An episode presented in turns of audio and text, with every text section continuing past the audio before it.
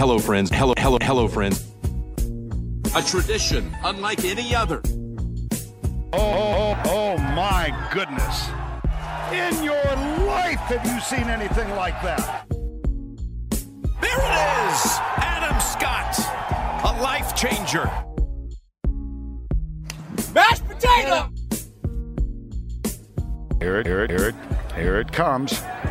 Future Golf is Australia's largest golfing community for younger players, providing access to some of Australia's best courses.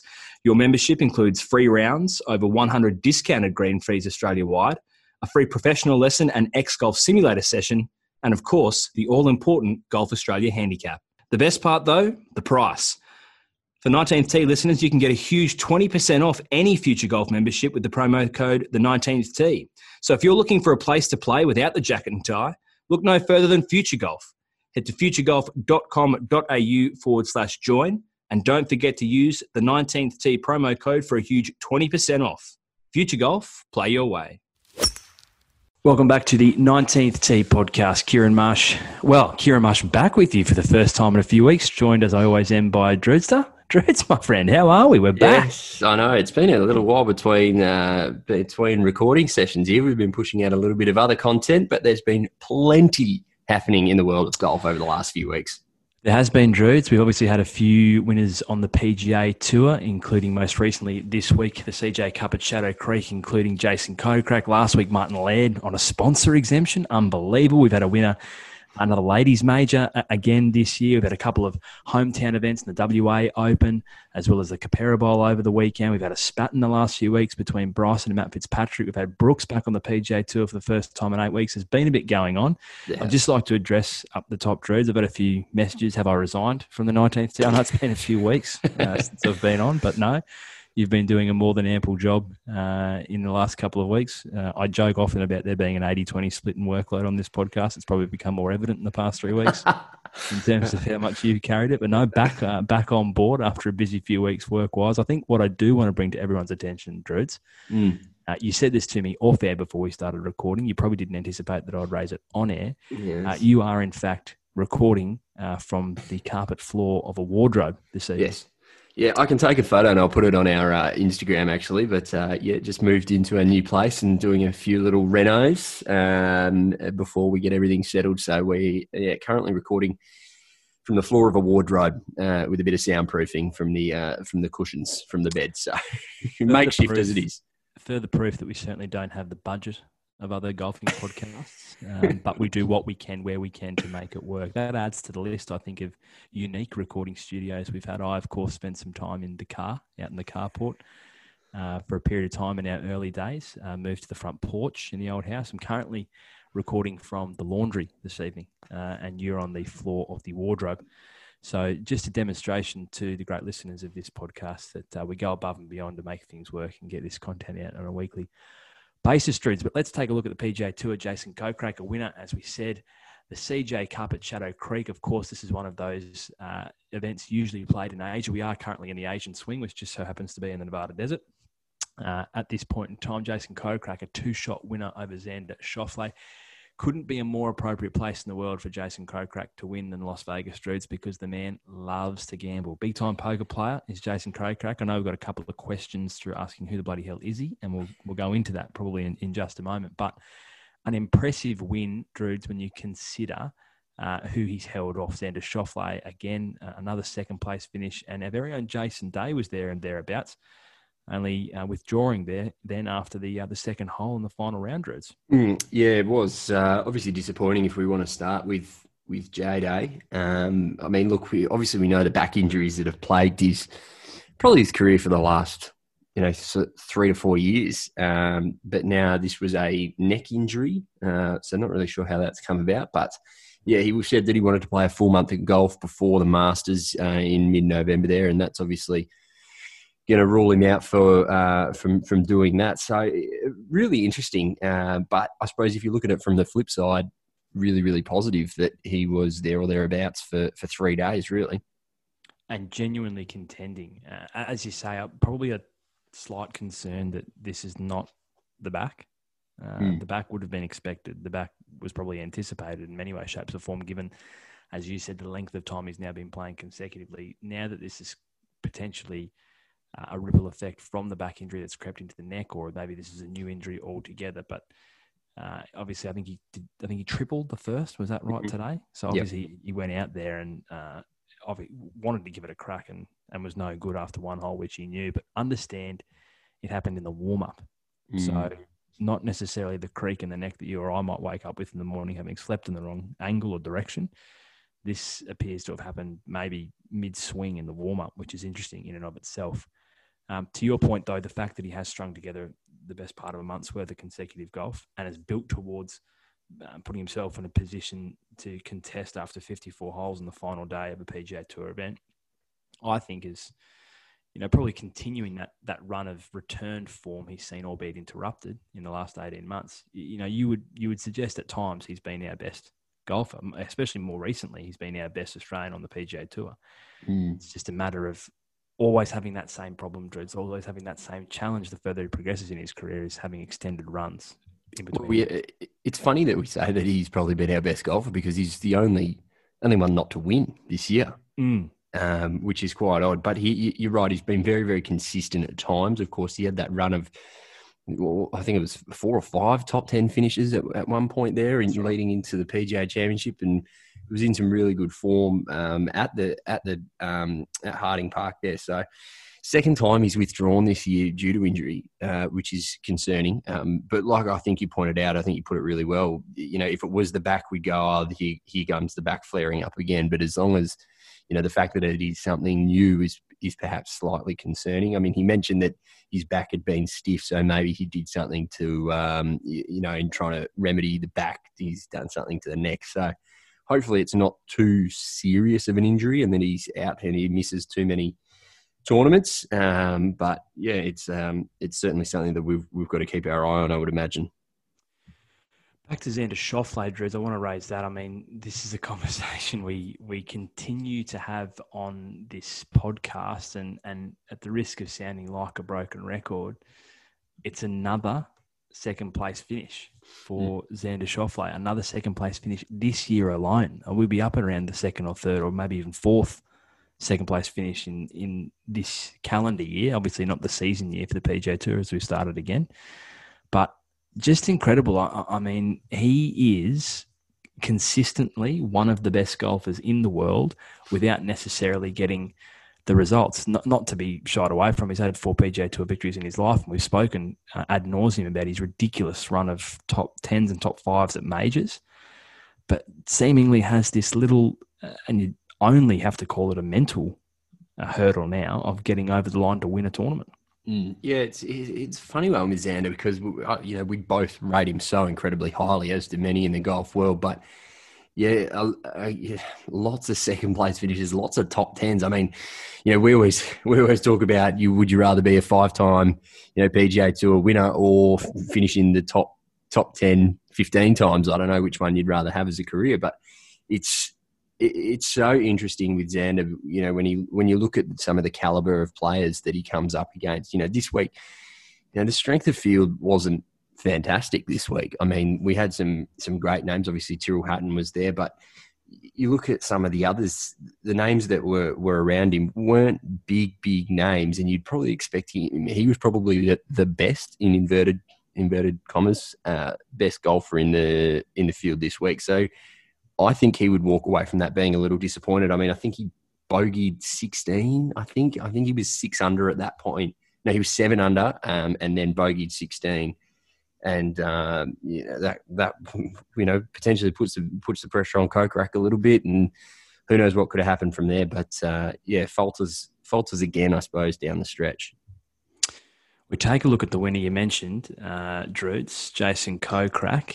Uh, quite exceptional. Oh, This might be a good time to pivot because I know that we had a couple of questions, as we always do. We threw open uh, the the gambit to questions ahead of tonight's recording session, and there were uh, a number, uh, essentially around the same theme. Who the hell is Jason Kokrak? Yes, Uh, so obviously not. He's a name that I think you'd need to have a more than casual knowledge of golf to probably be familiar with. Um, in his defence, I think he's done uh, quite well across the last 18 months. He's, he's been popping up in, you know, not necessarily top threes, but probably top 10, top 20s a lot more, as Jason Kokrak. Mhm. You'd be amazed, as, uh, as I'm sure I was, to know that he's had 233 events played in his career on the PGA Tour. Mm. Remarkable. Yeah, he's play, He's been around for a long time. I think 2008 might have been his first year on the tour, or turned pro 2008. Like he's been around for a bloody long time. And this was his maiden tour victory. Yeah, yeah, and I mean, like I'm just looking back at some of his performances from last year. T8 at the WGC, HSBC, Jesus Champions. Uh, um, T3 at the Charles Schwab. T6 at the BMW Championship, and then I think he was in the top. Might have been even in the top 20, top 15 at the US Open. I think off from memory. He's So 17. there you The go. US So like he's been playing pretty consistently good golf. He's just not one of those players that you you hear a hell of a lot about. Uh, but you know, breaks through for a maiden victory and bloody well deserved. I think. Well, I mean, Sunday 64. Yeah. Anytime that you rattle off a 64 uh, on the most important day of the weekend, uh, you, you're worthy of a winner. And I'm just scrolling down now through the list, Drudes. Uh, well and truly looks like the round of Yeah. the day. Low round. Tyrrell Hatton was next. I think at seven under. So that's, I mean, not too often, um, you know, on, on the on the measure of and volume of tournaments do you see your, your leader and eventual winner have the low round of the Sunday? Usually that's a little person sneaking in for a backdoor top 10. Um, and Patrick Reed. thoroughly, very much so, Patrick Reed. Patrick Reed, thoroughly deserving of his maiden PGA Tour victory that Sunday, 64, 233 events played, as I said. It's 151 cuts made, career top 10s, 28, three third places, three seconds. Um, what do you reckon his earnings have been across uh, those 12, 13 odd seasons? Oh Jesus, you are really testing me now. Um, I don't know, somewhere like in the fifteen range. That's very, very good. Fourteen million eight hundred ninety-one thousand seven hundred and fifty-two dollars US. It's not a bad So- little, not not a bad, a bit of pocket change. Not bad for a guy who's just won his first. Uh, I tell you where you also win some money, Dreads, on the poker tour, as I alluded to. Big time poker player is Kokrak. Uh, and as I said, some some serendipity, I think, winning his first uh, PGA Tour event in the Nevada desert. Uh, he has featured uh, heavily on those really cheesy um, poker television shows in the United States. Mm-hmm. Uh, a proponent of the indoor sunglass whilst playing uh, World Series poker.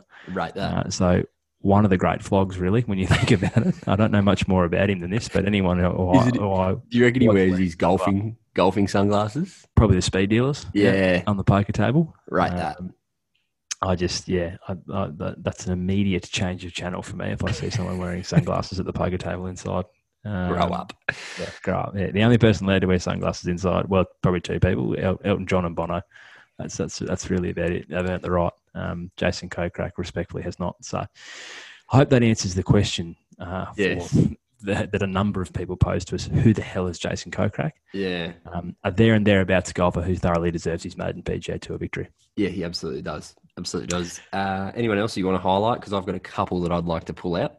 Yeah, I just want to go down. I mean, you, you mentioned that that Xander Schauffele was probably the best player in the field. He had some stiff competition, Droots. Um, you know, we had Justin Thomas there, T12. Again, limped out the the back door today with a 74. Uh, also T12, Collin Morikawa, uh, Sunday 73 for him. Uh, also want to mention Droods. Uh, we had Rory McIlroy there at T21. But as I said, Brooks Koepka, first return to the PGA Tour in eight weeks. Um, the injuries continue to pile up for Brooks, and there seems to be some genuine mystery around what they are. Um, I, I recently heard it described as the type of injury reports you get out of the NHL. It's a lower leg injury, uh, which I found quite humorous, uh, given um, not only it's it's accurate, but it's also the the level of ridiculousness you do get out of the NHL. Uh, but eight weeks layoff to come back, uh, and he finished five under, one over today, but five under for the tournament in T28. So not an overwhelming comeback from Brooks, but given where he's been at in terms of managing those lower leg injuries, uh, probably not all that bad either to come back with uh, with a T28 five under finish. Yeah, I think you'll be pleased with uh, with Friday and Saturday's rounds. Not so much the uh, the bookends of of his weekend or of his week rather, but uh, yeah, shot sixty eight in those two days. But um, yeah, maybe my comment about um, Schauffele being the best golfer in the field, pretty shit take actually. Bit of that I rest look to down. Bit, of a leaderboard leaderboard. Uh, top Yeah. leaderboard Well, there was a lot of players that, like you mentioned, that uh, that just weren't in the top top half of the field. I mean, the top No. five was Kokrak, Schauffele, Hatton, Russell Henley, and Taylor Gooch. Like, Correct. So, I mean, I could be forgiven, um, but Correct. One more that? I'd like to mention actually Yeah. before you before you dig in.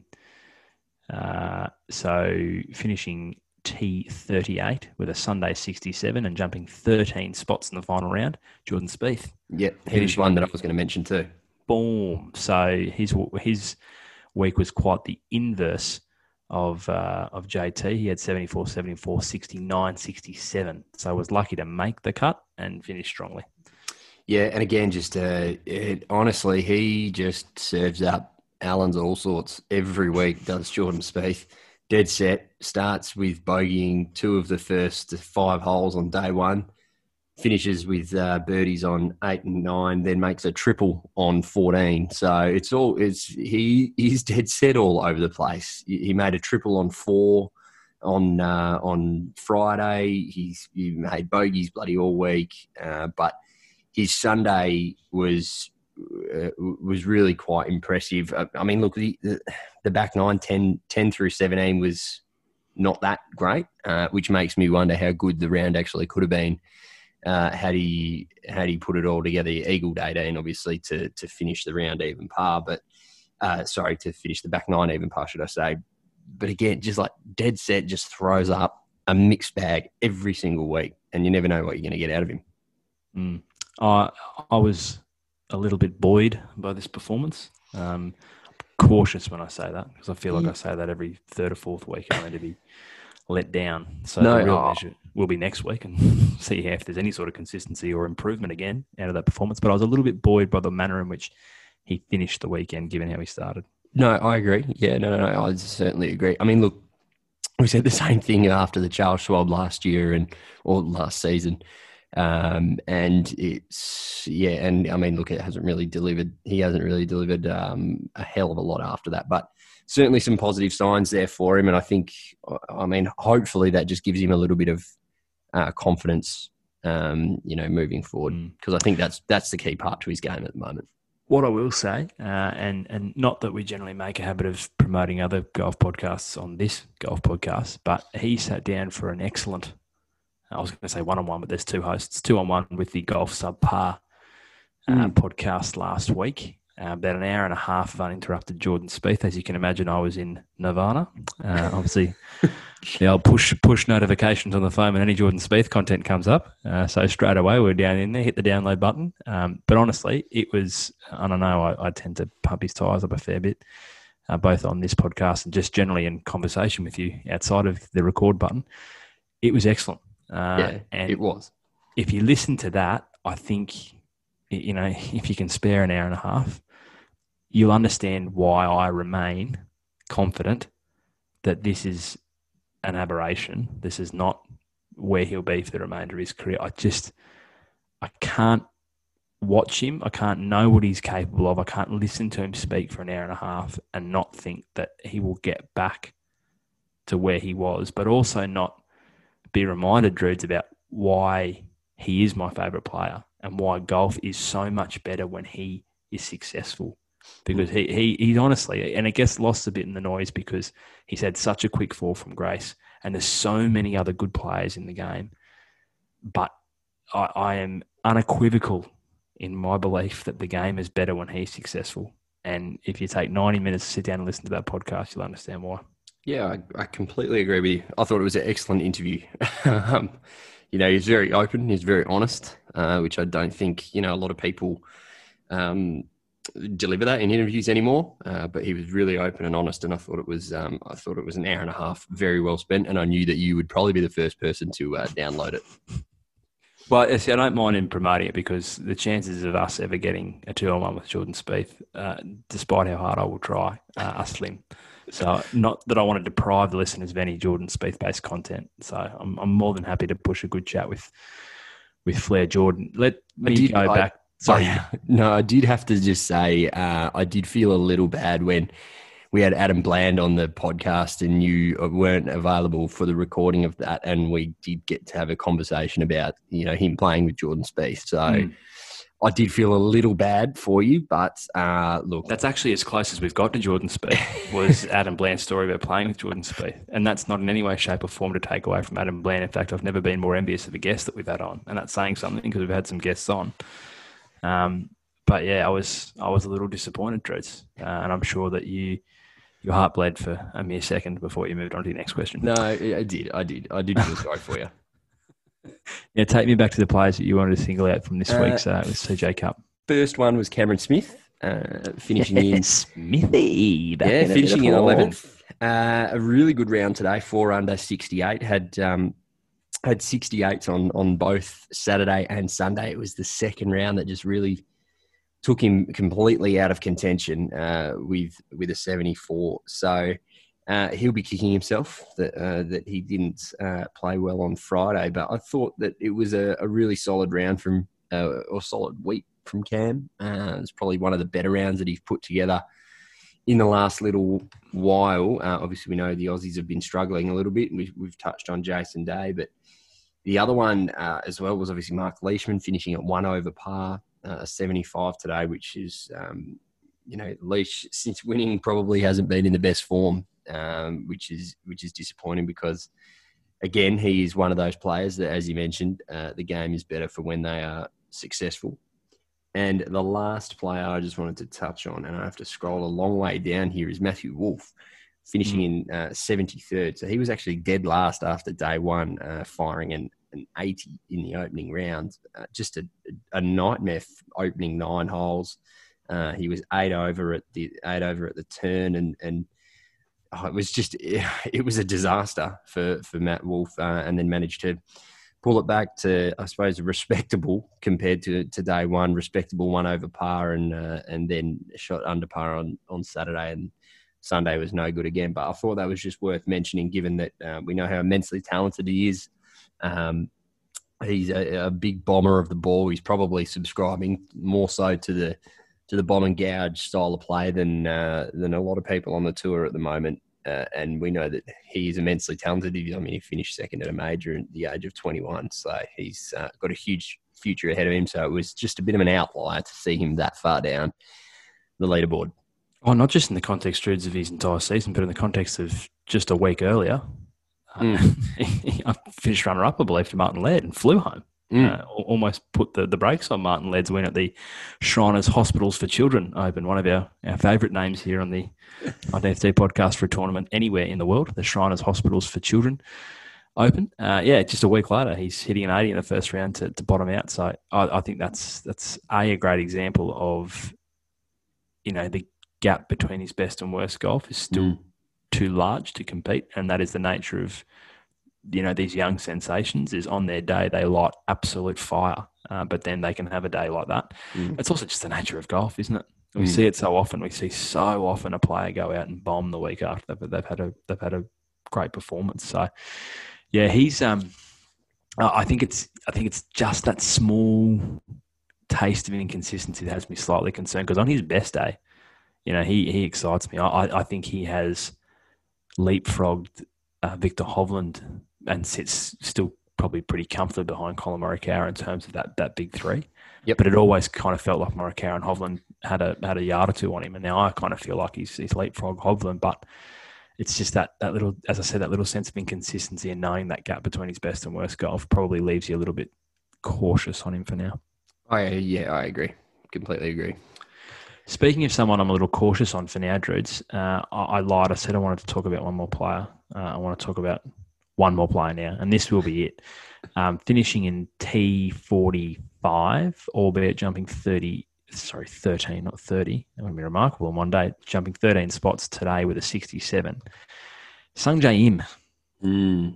Uh, an absolute out and out favourite of this podcast. There's no doubt about that.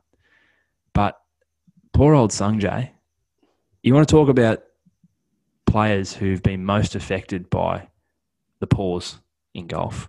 I don't know if there's anyone that's been more affected by Sungjae. Yeah. And that's because the guy literally, literally lives off playing week in, week out. Mm. Like he, he had nothing. He can't go home because he'd be drafted into the military. So he, I mean, he has to stay in America. And the, the schedule got shut down there for obviously a period of time. Sungjae was left with no competitive golf to play. Mm. And he's come back and it's like Samson without his hair. It's Yes. phenomenal. Yeah, it is.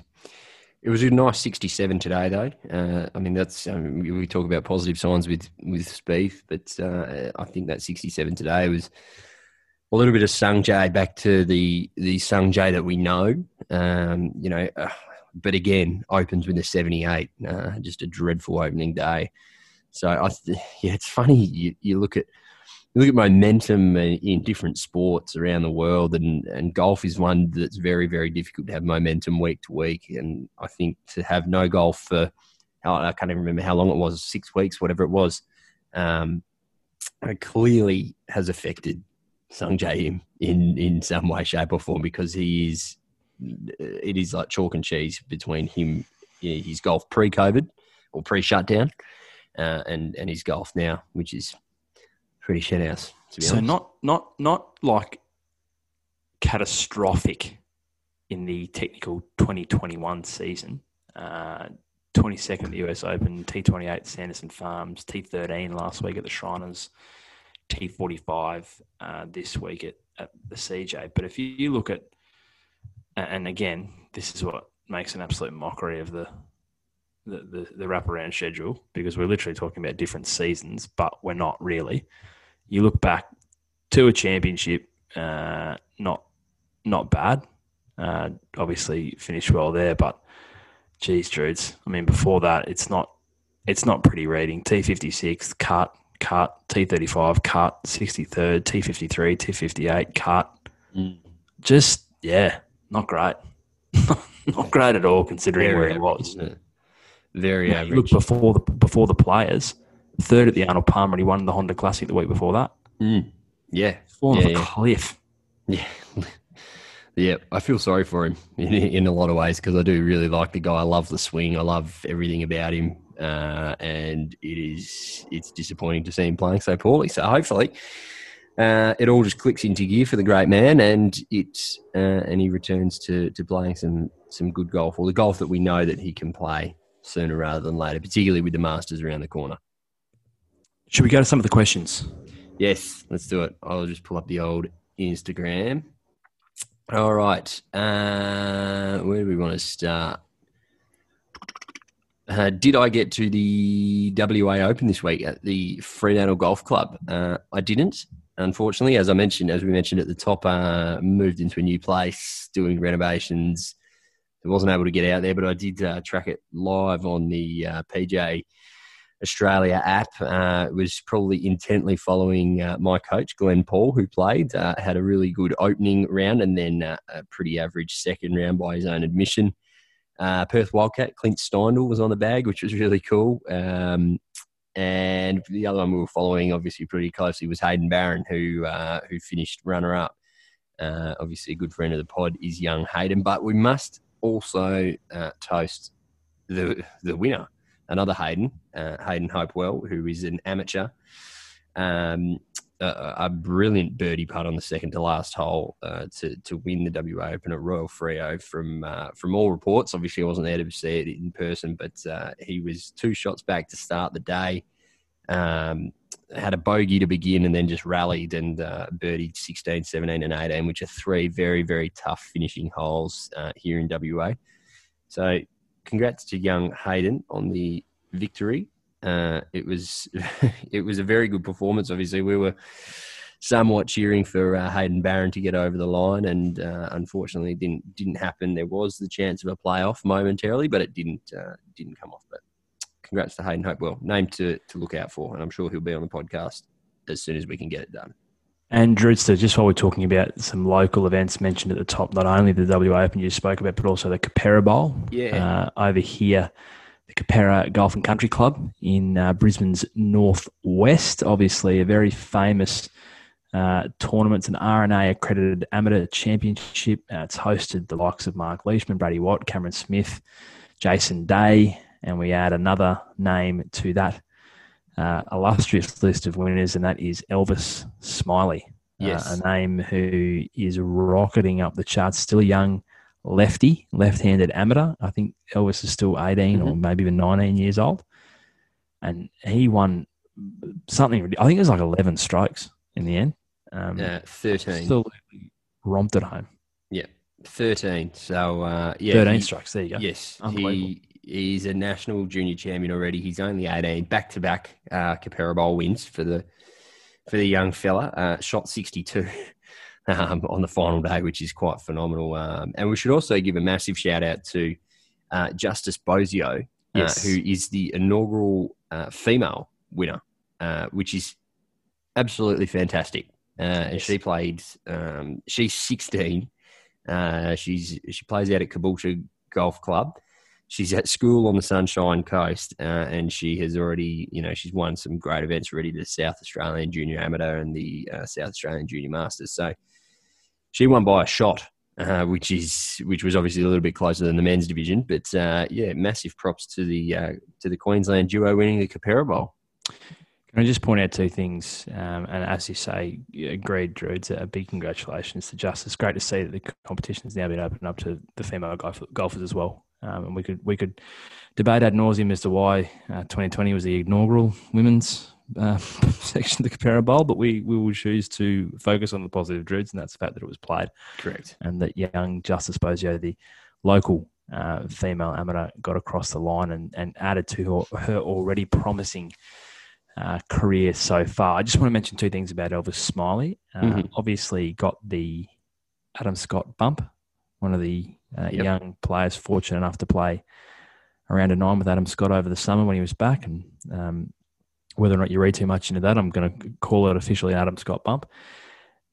You mentioned he shot 62. Uh, now, can I, uh, on behalf of any of our listeners in Southeast Queensland who've ever played Keperra, humbly suggest that um, to hit 62 at Keperra is superhuman. and to do it as a young amateur is ridiculous.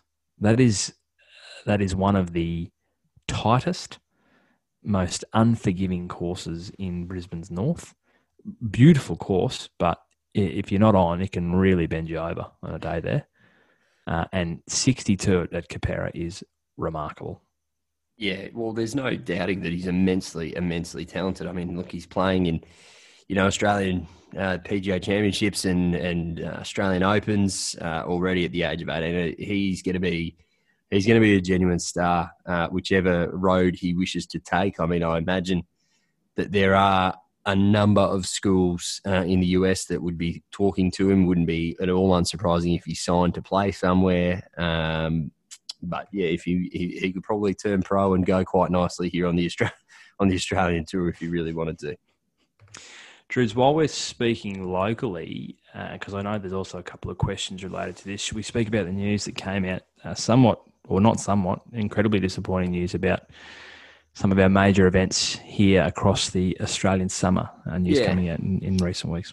Yeah, so uh, two. I I suppose there's two questions here that we can address sort of at, at once. How big a blow to the Aussie golf scene is the cancellation of both Opens and the men's PGA? That's from Dane M. Suddy, great fan of the pods, uh, and one from at b Hinton. Thanks for uh, for chucking your question in for the first time. Uh, golf numbers are increasing with COVID. What is stopping increased sponsor interest? So I think these two potentially go hand in hand because uh, if you were living under a rock as a golf fan, uh, the the Australian Open, the, the Women's Australian Open, and the um, the PGA has been cancelled. Um, so it was obviously pushed back to February, uh, which happened maybe about a month ago, I think, if I'm remembering correctly. Um, and they've now decided to cancel all three of those events. I mean, look, what's your gut? What's your reaction? What's your first first reaction, Marshy? Like, how do you how do you assess that? Extremely disappointed. Mm-hmm. Uh, so I think you and I, without uh, wishing to pump our own tyres up too much. Both working in sports administration, Mm-hmm. probably understand the intricacies involved in hosting a national tournament at the moment. A lot of that has to do with the different border restrictions in different states. And obviously, uh, this year's Australian events, without the ability to attract a lot of international stars in the current environment, would rely heavily on a large number of local talent playing Mhm. and therefore, you know, would be juggling a lot of different logistical headaches in terms of, you know, if we hold it in, say, Queensland, where an awful lot of the sport has been held in recent months, what does that mean for people coming in in terms of quarantining, but also going home in terms of quarantining because the rules are different in different states? However, Droids, it seems remarkable to me, uh, and maybe another illustration of how far golf still has to go that irrespective of the headaches, irrespective of the challenges, an awful lot of other sports have made it work. Mm. Uh, and I'm not, and we can't speak to the decisions that have been made at, at, at head office at Golf Australia, but for the life of me, I can't understand how there would have been some appropriate golf courses in Queensland to host those tournaments. And then you leave it up to the players to make their decision about if they are willing to quarantine either way. Surely that's a better result than just taking the decision out of the hands altogether. Oh, we're just not having one. We're just Mm. not going to have a tournament. We're not going to have a summer, actually. Sorry, golf fans. You will not have the opportunity to come out and see, sure, not the best players in the world, but definitely the best players in the country. It's just not going to happen. Sorry about that. Yeah. I agree with everything you've said there. I think the challenge, though, uh, and you and I both know this from the jobs that we do, is that these events cost a significant amount of money to Mm. run. Um, now, Coke is the, the naming rights to the PGA uh, Championship. Um, and there, I can't imagine that Coke would have been overly interested um, in hosting an event with no international slash big names, no Adam Scotts, no whoever else is going to come down for the for the uh, for the events. So I get from a commercial perspective, I absolutely understand where a lot of these businesses have come from. Does it make me any less disappointed as a golf fan? Absolutely not. I'm still it's it's a massive blow for for the Australian golfing scene uh, over summer. These are our three biggest events, uh, and to have them all taken away is is incredibly disappointing. So I don't know where the solution potentially lies if we were to have it. I mean, there would, uh, I think there would need to be some sort of government funding, uh, and uh, and I don't think that it would potentially. I think it would be um, uh, unfair of us to expect that Golf Australia and the Australian PGA are the ones to foot the bills to put these tournaments on because I think that would only further jeopardise their already precarious position. Um, so I, I, I certainly uh, like that's just the commercial lens of it, um, and I certainly am still disappointed. Um, but I can understand that if there is no corporate sponsorship uh, or no corporate money coming in, then it is simply not viable for these events to run. Um, The thing, So, Drew, yeah. that doesn't make an awful lot of sense to me, though, in, in probably twofold in the commercial sense. Surely Coke would rather an event than no event at all. Understand that they're not going to attract the names, and therefore the the attention that it usually would. And without understanding the intricacies of their contract, unless there is the ability for them to literally withdraw support contingent on attendance, surely you'd rather something as a make good than nothing at all. Um, so that's that's a that that's probably a, a large question that I have.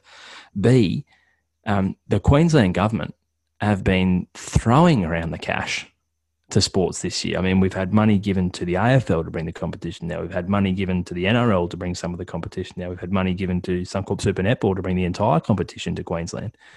Queensland has literally transformed itself, and the Palaszczuk Labor government has run an election campaign partly on being the new home of sport in Australia. Mm. So, and again, we don't know. And this is also part of the problem because there's not much transparency in the decision other than to say we're disappointed. Well, no shit, we're all disappointed. But has anyone picked up the phone to the Premier's office and said, could you give us a couple of mil to help Mm. us put on this event? because they seem to have the money. Tourism Events Queensland are going out of their way to roll the red carpet out to sports around the country to bring them to Queensland. I'm pretty sure the NBL and a significant number of games in the NBL over summer are coming to Queensland. Uh, it just it seems wild that in the current environment, when there's a state government willing to do it, that a conversation wouldn't have been had. And I'd much rather believe that it has been had and the answer was no than nobody's actually had the forethought to pick up the phone. But again, Druids, there's not much transparency in the communication. So I just No. don't know.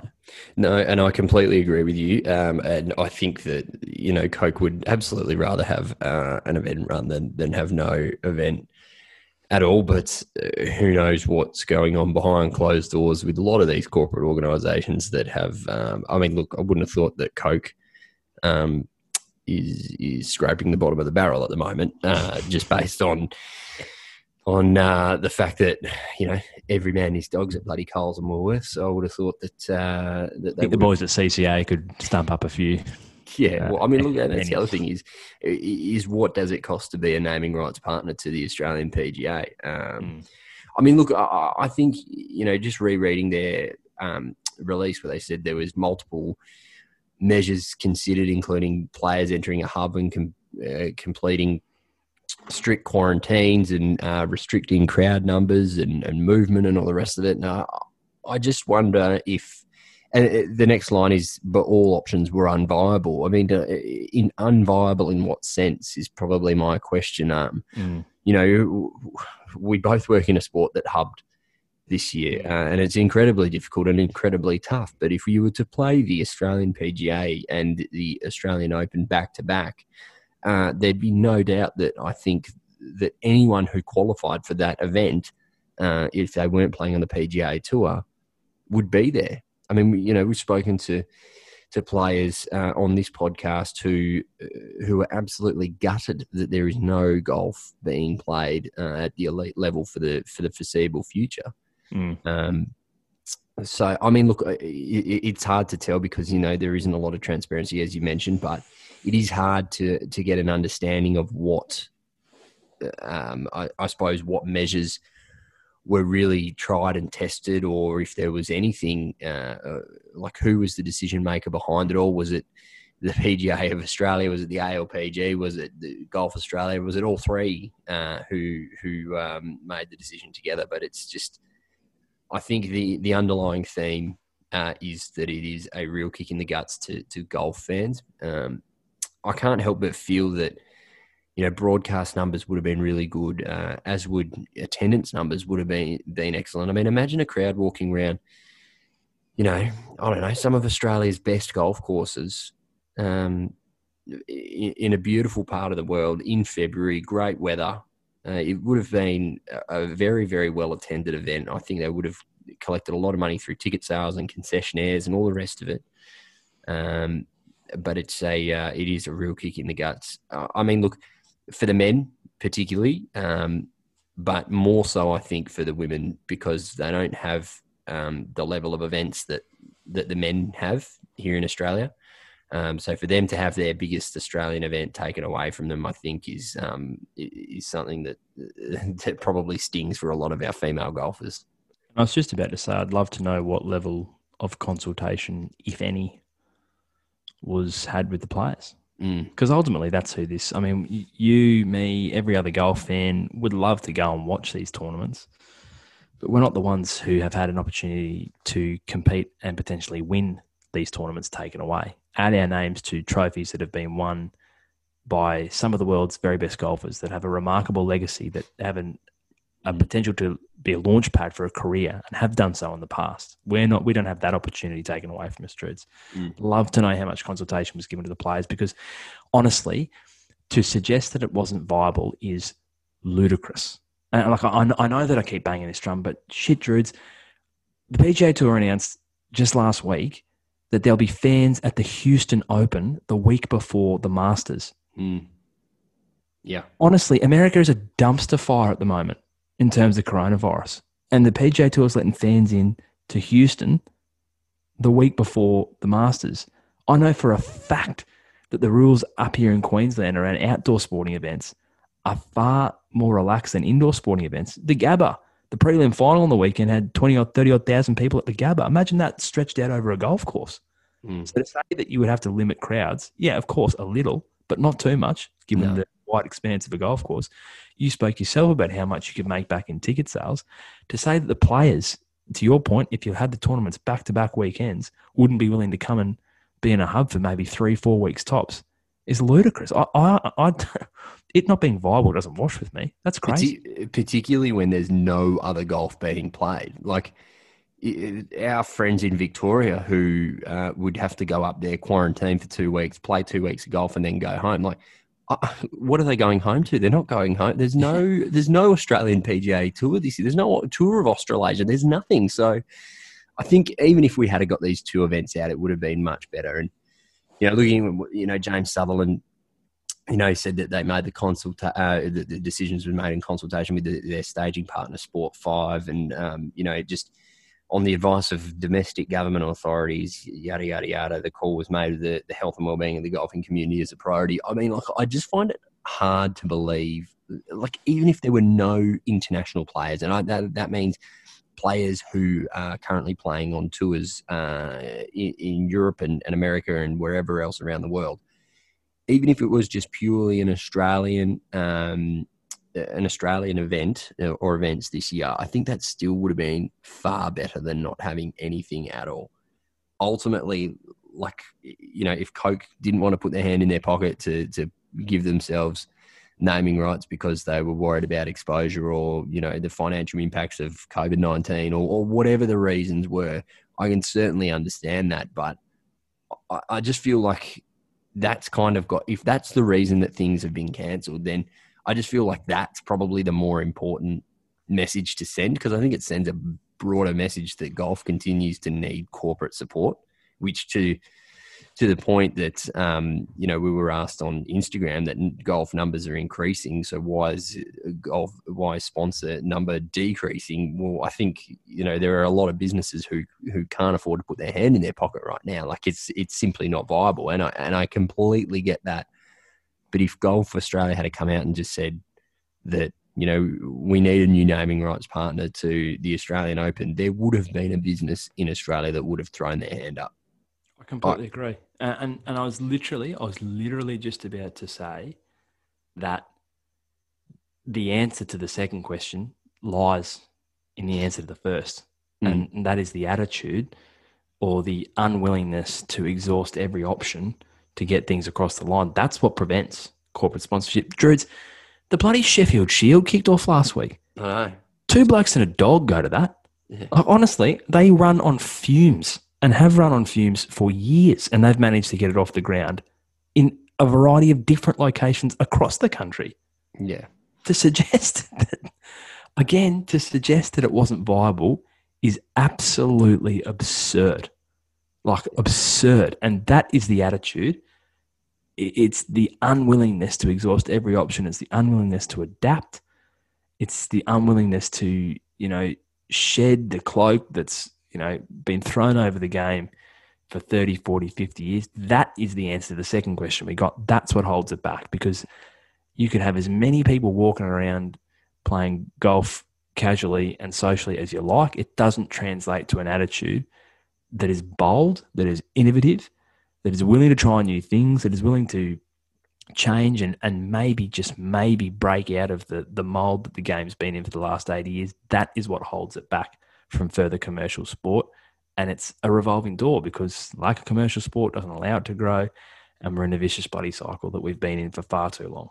Yeah, uh, yeah, completely, completely agree with what you said, and I think you know, uh, from our perspective, pre COVID nineteen, uh, you and I had some pretty grand plans around the Australian PGA Championship. Um, you know, even even with the Australian Open, we were hoping to to achieve a few things. Obviously, being in Queensland, it makes it a lot easier to be able to do things together. But uh, I- think you know, even we ran into roadblocks with some of the things that we want to do. So to your point, talking about attitudes and change of attitudes, I think that's that's the shift that needs to happen. There needs to be more um, more openness and willingness to change, which allows the the game to grow and and you know everyone to have a greater slice of the revenue pie. Um, and because sport is competing against, uh, sorry, golf is competing against other big sports for corporate dollars. Um, and when you don't have key events throughout the year, when you don't have marquee events throughout the year, the game will continue to go backwards.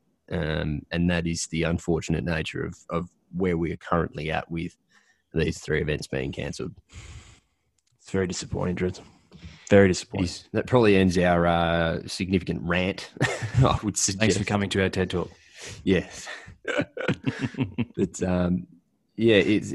Uh, I mean, look, yeah. In closing, it's it's really disappointing. Um, it is a very very disappointing announcement. When I saw it, woke up and saw it, I thought, bloody hell, this is this is going to have a big impact on a lot of people, particularly players uh, It's who. just shit ass. That's it what is. it is. It's absolutely shit ass. That's exactly right. Well put. Any other questions? Uh, probably the only one, only one uh, from at Braden McCubbing, a great friend of the podcast. Purchased a, uh, a 19th T podcast hat, which I have dropped off to him, and I haven't seen it leave his head. Uh, he was Sleeps with it, I believe. Yes, he was out in the. Uh, he was out. I think I can't remember where he went, but there was photos of him wearing uh, wearing it on social media. But uh, thanks for the support, Braden. He just asked when can we expect a 19th T golf tournament. Well, we have had some initial conversations about this. You and I, Marshy. Yeah. Um, We need some corporate support. we need some corporate support. So if anyone's listening uh, and would like to get behind a 980 podcast uh, tournament, then then by all means, uh, flick us an email or, a- or a message or however you'd like to get in contact with us. Uh, carrier pigeon, couldn't care less. Get in touch. Uh, yeah, we have had some conversations, and hopefully we will have something uh, up and running. Maybe in 2021, I suggest that's probably a, a more realistic timeline. Uh, we would love nothing more, Druids, let's be honest. mm. Uh, it's probably just, unfortunately, as with many things and many plans we had for this this podcast across 2020 uh, and and life in general has been put on the shelf for the time being. Uh, and you know we were fortunate um, by virtue of your job uh, to spend some time together in person, but probably not uh, probably not in the nature that what we'd hoped in terms of doing some things for the pod. So definitely on the cards. Um, might have to be a, a national series or tour with events on either coast. Uh, But yeah, we'll we'll make it work. We'll come up with some format. Um, for now, we're just happy to play around with each other, let alone get a bloody tournament off the ground. But we will dream big. We will dream big. We will. We shall.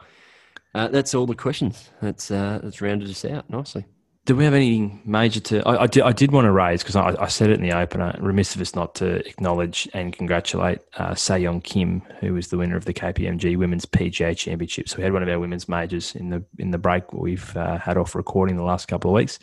And Sei Young Kim was the winner there. So just a big congratulations to Sei Young Kim for taking out the second women's major of the year. Yes, yes. Congratulations, very much so. In order, one I did have to mention, uh, and that we have just by way of our recording schedule, uh, which kind of went down the gurgler, as everyone would well know, over the past couple of weeks, uh, we missed a pretty key milestone in our podcast's life. I think we did, yeah, because I, I, I- think I know where you're going, and I keep waiting to jump up and down about our hundredth episode, which is also fast approaching. But it is. Please share with the listeners what milestone we missed. Well, we turned one. We did. Um, which is quite wild. Um, you know, we, uh, I suppose this brainchild um, was probably, I think it's generous to call it a brainchild. To be yeah, fair, this brain fart um, that we came up with probably six months before we launched. Uh, we've, you know, in, in a year, we've achieved a lot. You know, we've upgraded our equipment from episodes one through five, which was absolutely dreadful. Uh, when we look Yeah. back at the equipment that we we were using, um, yes, We've recorded in person. we've played, finally played around together. Backspinners has launched. Uh, we've had some incredible guests in the first year, uh, and we have surpassed 15,500 downloads, which is massive. And a huge thank you, I suppose, to, to every single person who's given us a listen, subscribed, uh, told a mate about it, um, which is the most key thing that you can do for us. If you can tell one plus one person that you're playing golf with this week, uh, this weekend, that you, they should listen to the 9XT podcast. That would be massive because we can keep growing and keep doing cool things. But uh, without the listeners, uh, the third co-host of the podcast. Uh, this, The third uh, wall. This, this little bloody uh, this this little this little I don't know brain fart if that's what we're calling it. Um, it doesn't exist. So huge props to everyone. Great, Dreads. Couldn't have said it better myself. I'd be remiss of us not also to acknowledge the the support of uh, a few of our fantastic partners who've jumped on board Yes. this year and, and the good team at Future Golf and also Gage Roads. Yes. uh, with a few more to come. Some exciting announcements coming in the next few weeks. Uh, But I completely agree with you, man. It's been it's been quite the ride. I don't think that um, you or I would have envisaged uh, eighty odd episodes down the track. You know, uh, eighteen months ago when we first started talking about this. no. Um, certainly would have envisaged fifteen and a half thousand downloads. Um, I think we set the goal at maybe. I think we said if we could get to a thousand uh, in in sort of six months, we would have done well. Um, we did, we did. it's I, d- I don't think we would have expected people listening in Iceland um, or or Brunei, for that Yes. matter. the But Sultan. the stats don't lie.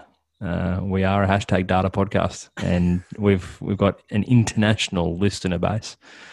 Uh, it is a great pleasure, Druids, and it is. Uh, I don't know about you, uh, or like it, it's honestly, it's it's a little humbling to think that you and I sitting here gas bagging for an hour each week um, has any sort of impact on other people's lives in the sense that they are willing to sit down and listen to it each week. It's it's pretty it's pretty amazing, really. Um, and It is.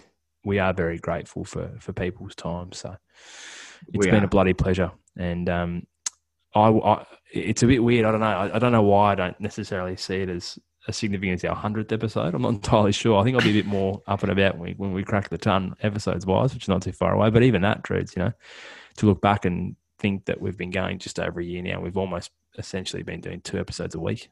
Um, Yes, we are pretty a sla- crazy. So- we're a slave to our own uh, to our own content Yes. schedule. Uh, we often we often joke that nobody holds a gun to our heads and tells us to get two episodes a week. And sometimes we just forget and go, why are we putting ourselves under so much Yeah. pressure to get two episodes out this week? In fact, people will probably be pretty thankful for the break. Maybe they'd be happy with the one episode a week. In all seriousness, I, I think, mate, um, I probably reserve my my largest thanks to you. Uh, we, we we do joke about the 80-20 split, but you do do an awful lot of the heavy lifting on this podcast. Um, we do joke that I'm only really good for an intro and outro. Um, it's becoming increasingly more so the case uh, at this point in time. But uh, yeah, you've outdone yourself, mate. A, large part of our um, our journey and our growth and our success in the past 12 months is down to your exceptionally hard work. So thank you, mate, for being an exceptional co-host. No, appreciate that, and, and uh, same back to you. We've uh, we've both put in a lot of work in year one. Many more years to come. Who knows what the future holds? And just on that, Druids, I think a nice way to finish, um, given that we have celebrated our first birthday, I just wanted to raise uh, that we have, for a great majority of the time in our first year, suggested that if this podcast had a spirit animal, it would most likely be um, Shane Lowry and the hours following his Open Championship victory in 2019. Not the Shane Lowry who walked up the 18th green, not the Shane Lowry who played, more so the Shane Lowry who then jumped in the car, drove the hour and a half back to Dublin and his favourite pub, and spent um, many hours into the wee wee hours of the morning celebrating. That is the spirit animal of this podcast. Might I humbly suggest that a new competitor for the spirit animal of this podcast has emerged? Um, Explain. uh, it went viral last week in golf Twitter circles as a takeoff of uh, another video that went viral. You might have to tell me about TikTok. I'm not really on it. No, I've got it, but I don't really get it. Yeah, something for the young kids. Um, and we digress. We, we ramble a little bit here, but long story short, there was a video that went viral on TikTok of a uh, an interesting looking fellow who I believe is based in Los Angeles, uh, riding his skateboard Mm. um, along and drinking a uh, what looked like a one or one point five liter bottle of Ocean Fresh cranberry juice um, to Fleetwood Mac's Dreams, Yeah. uh, and mouthing mouthing uh, the the back end of the the chorus, or sorry, the back end of one of the verses. Now that went absolutely uh, bunter in the in the internet age. Uh, it led to the CEO of Ocean Fresh um, donating that gentleman a cranberry red pickup truck with a tray full of cartons of Ocean Fresh cranberry juice. It led to the CEO of Ocean Fresh uh, also doing his own version of the video on a skateboard uh, with an Ocean Fresh cranberry juice. It led to, I believe, a 2,000% increase in the streaming of Dreams by Fleetwood Mac. Yeah, number two on Billboard. Number two on Billboard. Um, but Drudes, and to round it back to what I said is going to be the competitor to Shane Lowry's celebration of the Open Championship, it gave birth to Harry Higgs doing his own version of uh, the Ocean Fresh TikTok. Um, we haven't spoken nearly, not nearly enough about Harry Higgs recently on this podcast. He is fast becoming one of my favourite golfers. Everything about him that I love. And that was only reinforced by his takeoff of the Ocean Fresh TikTok. Yes. It was outstanding. And it's for as much as I enjoyed the Graeme McDowell Tommy Fleetwood ripoff from the European Tours account a couple of days later, it didn't do up Harry Higgs's shoelaces. And I would humbly submit that Harry Higgs's uh, Ocean Fresh TikTok TikTok takeoff, say that five times fast, may well now be in the conversation with Shane Lowry as our spirit animal of this podcast. I will. Uh, I will accept that as a uh, as a worthy nomination. Very very funny content. It was elite in the elite category of content. A really roundabout way and, and quite a long way of um, just bringing that in because we haven't had a chance to talk about it. I think at the time I suggested that it probably deserved some FedEx Cup points. Shit, we hand them out for less. So he probably could have had a, a, couple of FedEx Cup points added onto his tally. Yes. Um, if you haven't seen it, immediately following this, in fact, pause this now and go and watch it, and then come back and listen to a sign off. It is excellent. Top quality. I'm going to mm. watch it again. I reckon. Mm, so am I. I'm, I'm going to go right now. Go right now and watch it. Great song, by the way, too. It's an outstanding song. Absolutely outstanding song. We'd put a bit of it in this podcast if we could, but you know, copyright. All the yeah, rest of it. Yeah. Well, I mean, can we can we play that little snippet? Everyone seems to be able to on TikTok. Yeah, I don't know. You know, knowing our luck, we get it taken yeah, down. No, let's let's not take the chance. Maybe just it's only right. Maybe just do that. it gets past the TikTok. Yeah. All right, mate. That's uh, that's probably enough rambling from you and I. It's been a bloody pleasure. It's been yes. it's been good to be back in your ears. It it's has. bloody good to be talking to you again. Yeah. I've missed it. Uh, me too. It's the highlight of my week recording these conversations uh, and just general brain farts that mm. come into our heads. It's been also, good. I think we're only about a month away from the Masters. Just yes, so. we are. Yep. Wow, we are very very close uh, and rapidly approaching. Looking forward to that one. Plenty to come on that and and more. Catch you next week, mate.